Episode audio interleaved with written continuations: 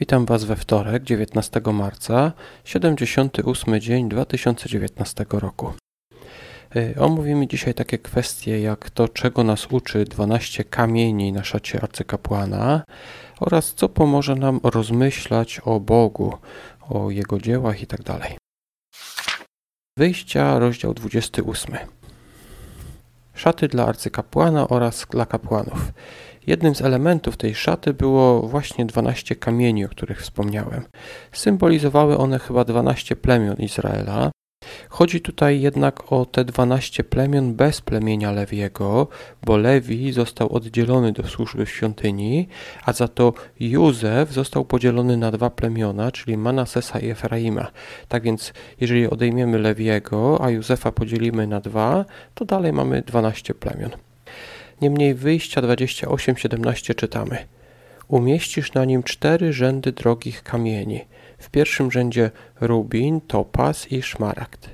My moglibyśmy różnie oceniać te kamienie, na przykład na podstawie piękna, koloru, albo na przykład na podstawie tego, ile kosztują, ale Bóg kazał wszystkie te 12 kamieni umieścić na szacie kapłana, arcykapłana.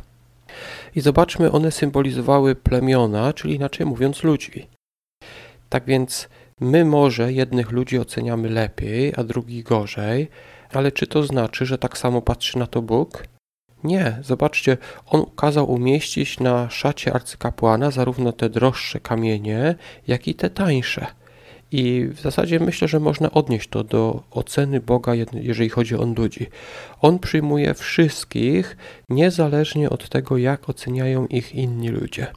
My moglibyśmy na przykład powiedzieć, że ten człowiek ma większą wartość, a tamten mniejszą, ale Bóg nie myśli o tym właśnie w ten sposób. Malachiasza, rozdział trzeci. Jest tutaj proroctwo odnośnie nowego przymierza. Zaraz werset pierwszy trzeciego rozdziału, czyli Malachiasza, trzeci rozdział, werset pierwszy mówi Oto ja wyślę anioła mego, aby przygotował drogę przede mną, a potem nagle przybędzie do swej świątyni Pan, którego wy oczekujecie, i anioł przymierza, którego pragniecie. Oto nadejdzie, mówi Pan zastępów. Wczoraj mówiliśmy o hebrajskim słowie malach, które jest tłumaczone jako posłaniec, ale może być przetłumaczone także jako anioł. Wersecie pierwszym to słowo występuje aż dwa razy. Tym pierwszym posłańcem, tym pierwszym aniołem był Jan Chrzciciel, a tym drugim sam Jezus. Tego drugiego nazwano aniołem przymierza, w innych przekładach można tutaj przeczytać posłańcem przymierza. Tak więc Jezus został nazwany tutaj aniołem przymierza albo posłańcem przymierza. Nowy Testament mówi właśnie o tym nowym przymierzu, mówi też o przymierzu co do królestwa, które właśnie zawarł Jezus. Psalm 66. Jest to ponownie pieśń wychwalająca Boga, jest to psalm wychwalny, jest to psalm pochwalny. Mamy tutaj zachętę do rozmyślania o przeszłych czynach Boga. Psalm 66, werset 5 mówi: Przyjdźcie i popatrzcie na dzieła Boga.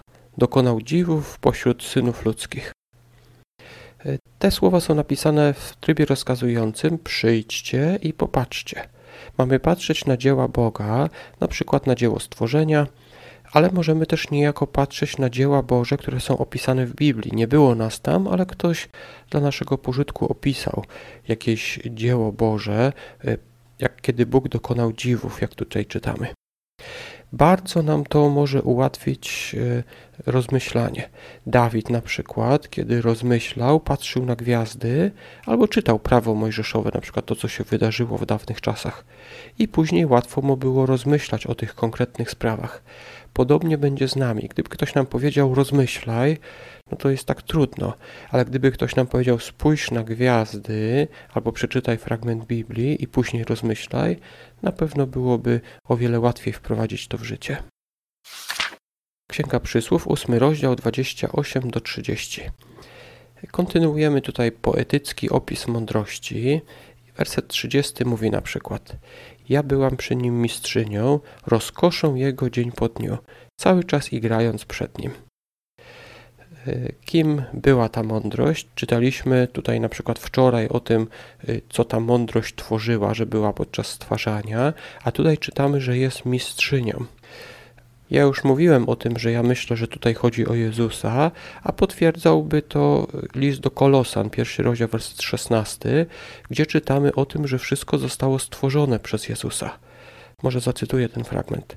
Kolosan 1:16. Bo w nim zostało wszystko stworzone, i to co w niebiosach, i to co na ziemi, byty widzialne i niewidzialne, czy trony, czy panowania, czy zwierzchności, czy władze, wszystko przez niego i dla niego zostało stworzone. Tak więc, jeżeli zgodzicie się z tą moją teorią, że tą mądrością tutaj jest Jezus, no to to pasowałoby do tego, bo tutaj czytamy, że była, ta mądrość była mistrzynią podczas wytwarzania wszystkiego i potwierdzałoby to porównanie na przykład z listem do Kolosan 1,16. Podsumowując, najważniejszą myślą z dzisiejszej audycji jest chyba rozmyślanie. Ponieważ, jak już mówiłem wcześniej, trudno jest nakazać sobie rozmyślać, warto więc posłuchać psalmisty i popatrzeć na dzieła Boga. Dzięki temu rozmyślanie myślę, że przyjdzie niejako same. Ja dziękuję Wam za wysłuchanie, zapraszam do kolejnego odcinka jutro. Do usłyszenia.